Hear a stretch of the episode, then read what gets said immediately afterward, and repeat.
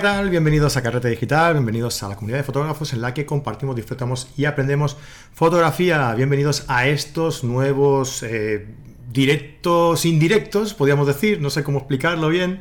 Eh, son estos directos en los que grabamos eh, en las sesiones para nuestros carreteros VIP, están por aquí con nosotros en directo y luego lo publicamos en abierto para todo el mundo en el canal de YouTube. Tenemos eh, unas series en las que hablamos pues de cacharreo, como estáis viendo por aquí, eh, con, normalmente hablamos con Aniol o con Fernando y hoy le toca el turno a Fernando, Fernando Sánchez. ¿Qué tal, Fernando? ¿Cómo estás? Buenas, pues aquí estamos de, lunes maravilloso, que muy bien. El lunes es el mejor es el mejor día de la semana, el lunes. que sí, yo creo que sí. Yo creo que junto con los domingos por la tarde ya vamos, una combinación increíble. Qué maravilla, qué maravilla. Pues sí, sí. Todas las personas que me he cruzado me han dicho, estoy cansado. O sea, digo, yo no sé lo que pasaba hoy por aquí, pero todo el mundo estaba cansado. Los que hacían fotos, los que no hacían, todos. Es, es un día raro hoy para mí. bueno, pues nada, ya queda menos para, para el. ¿Cuál es el mejor día? El, el viernes tarde, ¿no? Que es cuando ya cuando, las expectativas son altas, ¿no? Que dices, sí, ya empieza el fin de semana, venga, va. Los buenos días son cuando tienes un millón de euros ahí, da igual todo. da igual el día que sea. todos los días, a ver, todos los días son buenos, hombre. Pues sí, sí. Bueno, pues con Fernando vamos a hablar pues sobre esas noticias, esas novedades, esas sugerencias, un poco relacionado con el, con el mundo pues de, del cacharreo, de las cámaras, de los objetivos, de incluso también eh, de, otras cosas adyacentes, ¿no? Como, como es eh, los programas de, edición, que hoy un poco quería comentarnos, eh, Fernando, algo sobre, sobre eso. Bueno, yo creo que cuando hay una novedad de, de Nikon hay que comentarla, ¿no? Sí. Y esta semana ha habido una novedad muy importante. Yo creo, creo que es la tendencia, no sé, Fernando, qué pensarás tú, pero yo creo que es la tendencia de las, de, las cámaras de hoy en día, ¿no? Que son mm. cámaras con un sensor más bien grande y tienden a, ser de un tamaño más pequeño en el cuerpo, ¿no? Eh, y estamos hablando, por ejemplo, de la Nikon ZF, que es la que el modelo que Nikon ha estrenado eh, esta semana. Y creo que muy acertadamente, ¿por qué? Porque estéticamente son cámaras preciosas, porque eh, tienen la calidad que, ofrece Nikon como siempre, y porque es eso, es una cámara pequeña, compacta, con un sensor al que se le puede sacar eh, un rendimiento brutal. ¿Qué nos cuenta, Fernando? Yo, yo, a ver, a ver, el, mundo de la fotografía cambia, es como, como circular y todo. Eh, al principio las primeras cámaras eh, digitales que salieron todas con esa estética reflex que, inauguró Colani con la, con la Canon T90, no sé si esas formas redondeadas que han tenido todas las cámaras reflex hasta ahora, que a mí me parecían preciosas y todo. Y eh, de repente, y eso yo creo que hay que reconocérselo, de repente sacó Fuji, yo creo que fue la primera, la, X100, y todos dijimos, Dios mío, eh, una cámara digital con aspecto de cámara clásica, qué, qué bonito, qué, qué, original, qué bueno. Y a partir de ahí todo fue, todo fue evolucionando y poco a poco las marcas fueron abandonando esa estética eh, reflex y, fueron yendo con las cámaras sin espejos hacia una estética un poquito más, más clásica que Fuji ha venido presentando con todas sus series, la XT y todo. Y al parecer, eh, como hemos entrado en el mundo analógico así de sopetón otra vez de repente y todo, todo el mundo, pues de repente se dan cuenta de que las cámaras de los 70 y de los 80 eran unas cámaras maravillosas. Estoy hablando, pues por ejemplo, de la mítica Nikon FM2, en la que está basada este nuevo modelo que tenemos aquí, que eran unas cámaras que eran así como muy espartanas, muy cuadradas y todo, pero que no dejan de ser preciosas. yo puedo decir, yo tengo la suerte de tener una colección de cámaras clásicas aquí en mi casa, ya por fin expuestas y, todo, y las que más llaman la atención a la gente que viene son esas cámaras, la, la F3, la F2, la FM2 y todo. Y yo creo que Nikon ha dicho, oye, pues nosotros por lo que llamamos la atención es por el diseño de estas cámaras de aquellos tiempos, vamos a ponerlo en estas nuevas, en esta, en este nuevo modelo, que no es la primera cámara con esta estética. Está la DF, que era, también decían que era como la F3, pero era un armatoste con un sensor brutal, creo que era el mismo sensor que el de la Nikon D5 o D6 o así. Luego sacaron la ZFC, que era eh, basada en la Nikon Z50 con un sensor pequeñito, y ahora han presentado esta, que recuerda mucho a la Nikon FM2 y que me hace mucha gracia porque eh, yo creo que favorece o, nos recuerda ese chiste que había hace tiempo, decía todo el mundo es fotógrafo hasta que le ponen los, los diales eh, manuales, hasta que la pones en manual la cámara. Es que esta cámara tiene eh, el ISO, o sea, tiene todos los diales de, ISO, de ISO, de velocidad de obturación y de, y de diafragma en el, en el objetivo. Con lo cual es una cámara que nos retrotrae a esas experiencias donde teníamos que acordarnos de la exposición mirando si el grifo se llenaba o no. Seguro que los más antiguos del lugar se acuerdan de las explicaciones de cómo exponer con un grifo que se abría, que se cerraba y, todo. Desde luego, si quieres, esta cámara la puedes utilizar así y por supuesto la puedes utilizar con todos los adelantos, con el histograma y todas las maravillas y todo.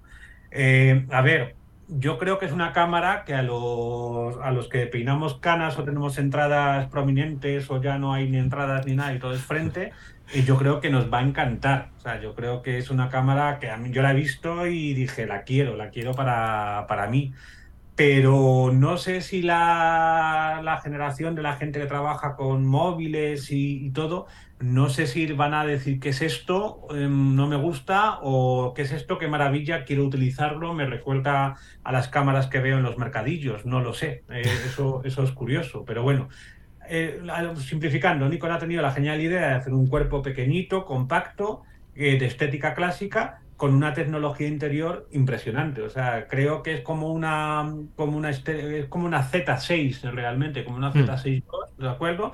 Pero con cosas de la Z8, como ese procesador, el Speed 7 me parece, el sensor son de 24 millones de píxeles, que sinceramente, para la gran mayoría de los fotógrafos mortales, eh, no necesitamos más. O sea, 24 millones me parece que es el equilibrio perfecto para la gran mayoría de los fotógrafos. Y ahora con todo lo de la inteligencia artificial que nos permite ampliar sin perder calidad y todo, yo creo que con eso está más que de sobra. O sea, con un 24 millones podemos hacer sin ningún problema fotos de un metro.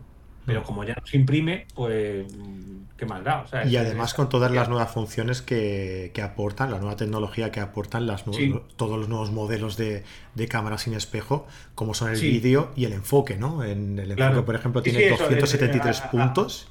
A, eso iba, o sea, los puntos no, tiene, me parece, 299 puntos de, enfoque, que no es de la Nikon que más tiene, pero que tiene una tecnología impresionante. Ya y han hecho guiños para, para, los fotógrafos clásicos. Es decir, es la primera cámara, yo creo, que tiene un botón un, en el dial. Tienes la opción de pasar la fotografía a blanco y negro directamente, para trabajar directamente en blanco y negro. Eso es una cosa un guiño a los clásicos muy fuerte. A mí particularmente no me gusta porque me gusta ver en color a través del visor y todo, pero sí que entiendo que para componer y para trabajar es bastante, bastante, bastante chulo. Luego es una cámara que está estabilizada con ocho pasos, que no tiene un vídeo tan bueno como el de la Z8, por ejemplo, pero que te permite grabar a 6K y bien. Eh, con calidad y todo, para la que necesitamos la mayoría de, los, de los mortales y todo. Y eh, tiene una cosa que a mí siempre me, gusta y me llama la atención, que es el famoso pixel shift. Es decir, que si no necesitas esos 24 millones, como tiene ese sistema de estabilización que se puede mover el, sensor para evitar la, la, trepidación y todo, eso lo aprovecha también para poder generar archivos muchísimo más grandes. Es decir, combina varios fotogramas y nos permite sacar una foto que me parece de 196 megas, que eso ya es una cosa seria, que para estudio, paisaje, arquitectura y todo, viene bastante bien. Yo no sé si lo habéis probado alguna vez, pero a mí es una cosa que me, que me, que me, que me gusta y que me llama la atención. funciona, funciona bastante bien. Y además para la gente que tiene, que tiene mal pulso, ¿eh? los que tenemos ya una edad, que tenemos mal pulso, un estabilizador de, de ocho pasos eh, integrado. ocho pasos, son ocho pasos. Ocho pasos. Está, está, fenomenal. Y otra cosa curiosa que tengo aquí, que, que otro guiño a los clásicos, además de lo blanco y negro, la estética y todo, que si calzas tus objetivos Nikon manuales que tienes al fondo del armario, que ya no utilizas ni nada, eh, lo bueno que tiene es que detecta el sujeto y eh, amplía esa zona y te permite enfocar, evidentemente manualmente, para verlo todo con más nitidez. Es una cosa que no ah. la he podido probar, pero me parece una cosa mm, maravillosa para aprovechar todos los objetivos manuales. Es decir, tú estás enfocando normalmente y te, si detecta un sujeto te lleva a él y te, te lo amplía en el visor y te permite eh, enfocar manualmente con muchísima más precisión. Yo creo que eso, eh, hay algunas cámaras que tienes que dar un botón y todo, pero me parece que solo era con objetivos de autoenfoque, con, con autofocus. Esta la novedad es que te permite hacerlo con objetivos manuales de las series antiguas de, de las series antiguas de, Nikon. Entonces, em, a ver, es, una cámara para los clásicos. realmente con una calidad actual. Entonces, Sí, pero para, para clásicos. tenemos 40 o más, nos va a encantar. Para clásico, Fernando, pero yo creo que has hablado poco de, la variedad de colores que, que, vienen esta cámara, ¿no? Pues viene ah, bueno, el, azul, en naranja, en granate. Eso es una cosa que a mí me ha llamado mucho la, atención. Es muy bonito, ¿vale?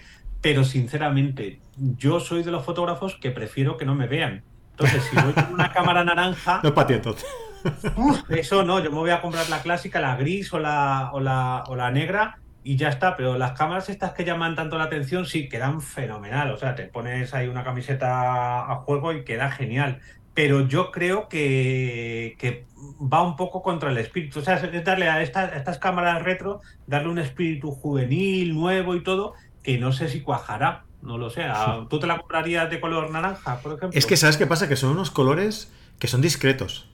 O sea, no, son muy llamativos, son, son. Sí, sí, o sea, no son, fluorescentes, no son. Eso es, entonces yo creo que no quedan mal del todo. A mí me gusta la naranja, que es más llamativa, ¿no? Pero no está mal, no está mal. A mí me gusta. Pero esto lo han hecho todo, lo ha hecho Leica, lo ha hecho Hassel, ha hecho cámaras así con estos colores un poco más, menos clásicos en, a, a la hora del cuerpo. A ver, todo es cuestión de probarlo en la vida. Está, está bien, no lo sabes, pero a mí la, negra me tiene conquistado. Me hubiese gustado que hubiesen sacado una metálica, una metálica pulida así. Mm. Todo eso hubiese sido muy bonito. Un, modelo, un modelo cromado hubiese quedado genial. Pues eh, mira, Luis Gallego nos dice que la, Nikon ZF naranja, cuando tengáis que hacer una foto ante un cristal con reflejo, por ejemplo, os acordaréis de la de color negro. Muy buena, muy buena observación, muy buena, muy buena observación. cierto, cierto. Oye, pues a mí me gustaría hacer esta pregunta a la gente que, los que estáis aquí, evidentemente en el chat, y a, todos los que nos estén viendo, los que vean luego el vídeo o escuchando, que también lo publicamos en, podcast, recordad, ¿eh? eh qué color os, quedaréis vosotros? Mm. ¿Cuál de los modelos que hay os, gusta más? Ya te digo, yo me quedo con la naranja, ¿eh? Intentaré hacer fotos que no, que no, en los que no saca reflejado para no acordarme luego de la negra. pero yo me quedo con la naranja, sinceramente. Me gusta ponemos un polarizador y listo. Eso es. Y Fernando con la negra, es más clásico. Sí, ahí está. más clásico, el más soso. Venga, eh, Fernando, tú quieres hablarnos un poco sobre. Eh, cinco minutitos. Eh, ¿Te llegan cinco minutitos para comentar el, tema de Adobe? Sí, podemos, podemos hablarlo. O sea, simplemente es comentar que también recientemente, yo no sé si han pasado, yo creo que han pasado solo dos semanas desde la presentación y todo, de la versión oficial de, Adobe, la, a ver, qué es un lío, es Photoshop 2024, pero es la versión 25.0, ¿vale? Eh, nos estamos liando ahí. Y es la primera versión oficial que ya viene de serie con el relleno generativo, con lo que nos ha vuelto a todos locos en la versión beta y ya por fin lo tenemos incorporado en la versión, en la versión oficial. Por lo tanto, eh, yo lo que primero que hice fue instalarlo, coger la, versión beta, desinstalarla, porque me estaba dando muchísimos problemas de configuración y todo, y empezar a jugar con eh, jugar y experimentar y probar con este mundo del relleno generativo, que es la gran entrada de eh, la inteligencia artificial en los programas de, Adobe. Ya tenía algunas cositas como la reducción de ruido por inteligencia artificial que ha sido espectacular, pero eh, este relleno generativo de Adobe, desde luego para mí y para mucha gente, ha sido un golpe en la mesa que ha dejado a muchos otros editores, a muchos como Capture One, un poco tiritando y la gente demandando, quiero Capture One, pero ahora con inteligencia artificial para, además hacer las selecciones y crear imágenes de sitios donde nunca he estado, conseguir la imagen que, no he podido conseguir en el momento del disparo. En el relleno generativo yo creo que al final lo que nos va a permitir es eh, trabajar más rápido, va a significar adaptarnos como todo nuevo invento poderoso. Yo no sé si contigo lo estuve hablando y todo, que a mí esto de la inteligencia artificial me parece pues tan importante como la aparición de la, de la Kodak Brownie en 1888 o como la aparición de la película en color en los años 20 o la aparición de la Leica en los años 20 también. O sea, es una revolución que no sabemos hasta dónde nos va a llevar, que hay que adaptarse, adaptarse o morir, porque ya no es el futuro, sino que es el presente. Para empezar a jugar y hacerlo, pues podemos hacerlo con el programa de Adobe, que como ya tenemos nuestra cuota pagada y todo, podemos ir experimentando y todo. Lo que más me gusta de Adobe, y yo creo que eso los fotógrafos lo deberíamos valorar muchísimo, es que todas las grandes aplicaciones, los grandes programas de inteligencia artificial como Midjourney, Stable Diffusion, DALI, están entrenadas con imágenes que han cogido de Internet a saco paco, a lo loco. ¿vale? De hecho, hay muchas demandas ya en Estados Unidos y todo. Adobe, eh, al menos, lo que está diciendo, lo que está reconociendo es que las imágenes para entrenarse que está utilizando son las que, tienen, la que tienen en Adobe Stock para los fotógrafos que colgamos ahí imágenes y todo y que a los que tenemos fotos ahí colgadas y todos nos va a beneficiar de alguna manera, todavía nos ha dicho cómo, para que eh, saquemos también nosotros algún beneficio de, ese entrenamiento. ¿Eso qué quiere decir? Que, hablando a grosso modo, que las imágenes de Stable Diffusion o Midjourney se entrena con mil millones de imágenes, por ejemplo, y eh, Adobe se entrena con 100 millones. Entonces, los resultados a lo mejor, sobre todo cuando estamos trabajando con rostros y todo, son bastante peores. Eso sí que hay que reconocerlo. Pero a la hora de hacer paisajes, fondos y todo, funciona una auténtica maravilla. Yo hace poco he tenido una sesión de retrato, ¿de acuerdo? Para una escritora que, los fondos los queríamos de otra manera, como se hizo deprisa y corriendo, como no se deben hacer nunca las cosas, pues cambiar los fondos con, con inteligencia artificial, una cosa que a mí me hubiese supuesto pues una, dos horas hacerlo bien, en cinco minutos lo tenía hecho. Y queda fenomenal. Es verdad que eso luego, si lo amplías y todo, el detalle, la falta de detalle y todo, la tienes que suplir, la tienes que trabajar y todo, porque no es tan nítido, no hay tanta definición como, eh, como en la foto que has tomado con, con tu cámara y todo. Pero, por ejemplo, yo estoy notando que para fondos desenfocados da gusto. O sea, si tienes el típico fondo desenfocado que se ha colado una persona detrás, que quitarla es un rollo, lo haces con el relleno generativo, simplemente hacer una selección lo más eh, precisa posible a lo que quieras eh, quitar y el resultado es espectacular. Ahí funciona muy bien. Entonces, hay que ir viendo, hay que ir viendo con el tiempo cómo evoluciona este relleno generativo de Adobe y yo creo que nos va a dar eh, muchas alegrías y nos va a facilitar no tener que pasar algunas veces delante del ordenador tanto tiempo mm. y, que nos va a animar a salir. Y yo creo que, no sé si, es que no me acuerdo, como lo comento en todos sitios y todo, no sé si lo he comentado aquí alguna vez, yo creo que, eh, a ver, la inteligencia artificial al final nos va a venir bien a los fotógrafos porque los fotógrafos vamos a vender experiencia. Es decir, eh, yo he estado, por ejemplo, este fin de semana en la granja de San Ildefonso, que es un sitio precioso que os recomiendo, que os, recomiendo ir, y he estado haciendo fotos que me habrán salido bien o mal, pero he tenido la experiencia de estar ahí, he estado mirando y todo, mientras que el fotógrafo que solo utilice la inteligencia artificial nunca ha estado ahí, se lo está inventando. Entonces, lo importante es que el foto, eh, se va a vender la experiencia del fotógrafo. Es real frente a la inteligencia artificial que es inventado yo creo que deberíamos tirar por ahí, por ese camino. Pero vamos a empezar a experimentarlo y vamos a ver a dónde nos lleva. Sí, cada vez, cada vez más. Yo creo que, lo que vendremos será la experiencia ah, y, la, y, eso, ¿no? La, propia experiencia que viva el fotógrafo en, su, propia, en su propia piel, ¿no? Como los viajes fotográficos que hablaremos ahora con, como Manuel Jesús también. Eh, todo eso no te lo quita ninguna inteligencia artificial. Eso tienes que estar tú ahí para verlo. que no, que no nos va a quitar el trabajo, sino que, tenemos que, pienso yo, sino que tenemos que empezar a vivir, a experimentar y a vivir experiencias y a comunicar experiencias. Que eso es muy distinto a crear una foto sentado delante del ordenador. Eso es. Bueno, teníamos aquí alguna pregunta. Ya sabes que tenemos un canal de, de Discord. Y, allí, pues tenemos en cada una de, las, de los directos que vamos realizando cada, cada semana, tenemos una sección donde se realizan donde se realizan las preguntas para que podamos contestarlas aquí en el, en el directo, ¿no? Y por allí, mira, eh, Luis nos comentaba la opinión sobre cuerpos tipo retro, como ya hemos comentado con la Nikon eh, ZF. Y Nieves nos decía, eh, mm, otro de los últimos lanzamientos de Fuji ha sido la GFX 102 y unas ópticas, eh, la 55, el 55 F17, el 30 descentrable y el 110 macro descentrable también. Eh, lo he dicho de memoria, eh, fíjate. Sí, sí, sí, me estoy quedando con la boca abierta. pero lo digo en serio, eh, lo he dicho de memoria. Eh, y nos preguntaba Nieves que, hacia qué tipo de, usuarios pensamos que se, que se dirigen estos, estos objetivos. ¿Tú, ¿Tú, qué crees? Los objetivos de las cámaras de formato medio. Hmm.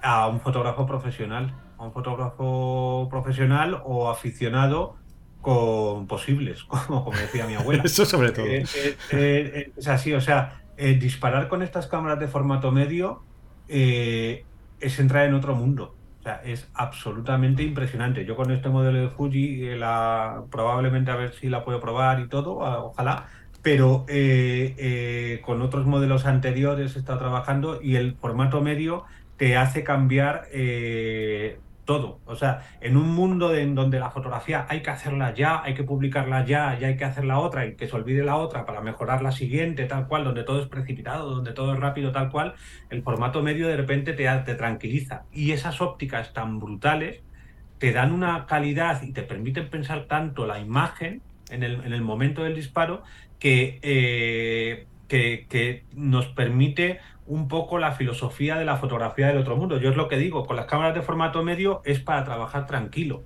Es decir, coger la cámara, ponerla incluso en un trípode, trabajar en manual sin pánico y, hacer las cosas realmente bien. Lo bueno que tienen estas cámaras de formato medio digital, que van metiendo todas las propiedades de las cámaras eh, sin espejo clásicas que de, formato APS-C o tal, eh, o, de formato completo, es que nos permite trabajar con ellas en la calle. Y eso también es una sensación maravillosa. O sea, yo he estado trabajando con Fuji de formato medio en la calle, en la Gran Vía de Madrid, y ¡ah! es, una gozada, es una gozada. O sea, es una cosa que, te cambia completamente. Eso sí, esas cámaras tienen que ir junto con un ordenador muy potente. Porque mover esos archivos eh, de forma ágil con el, con el portátil del, centro comercial, pues no, o sea, no, no, no funciona, os lo, aseguro que no, porque lo tengo, ese portátil no, no, no, va, o sea, eso no, no es necesario. Entonces, eh, yo siempre digo, si tienes la suerte alguna vez de probar una cámara de estas de formato medio, no es buena suerte, es mala suerte, porque como no tengas dinero en la cuenta, vas a decir, ¿por qué no soy rico? ¿Por qué no me puedo comprar esta cámara? Porque es que es una auténtica eh, gozada. ¿Eso luego se va a notar en las fotos que vas a colgar en Instagram? No, no se nota.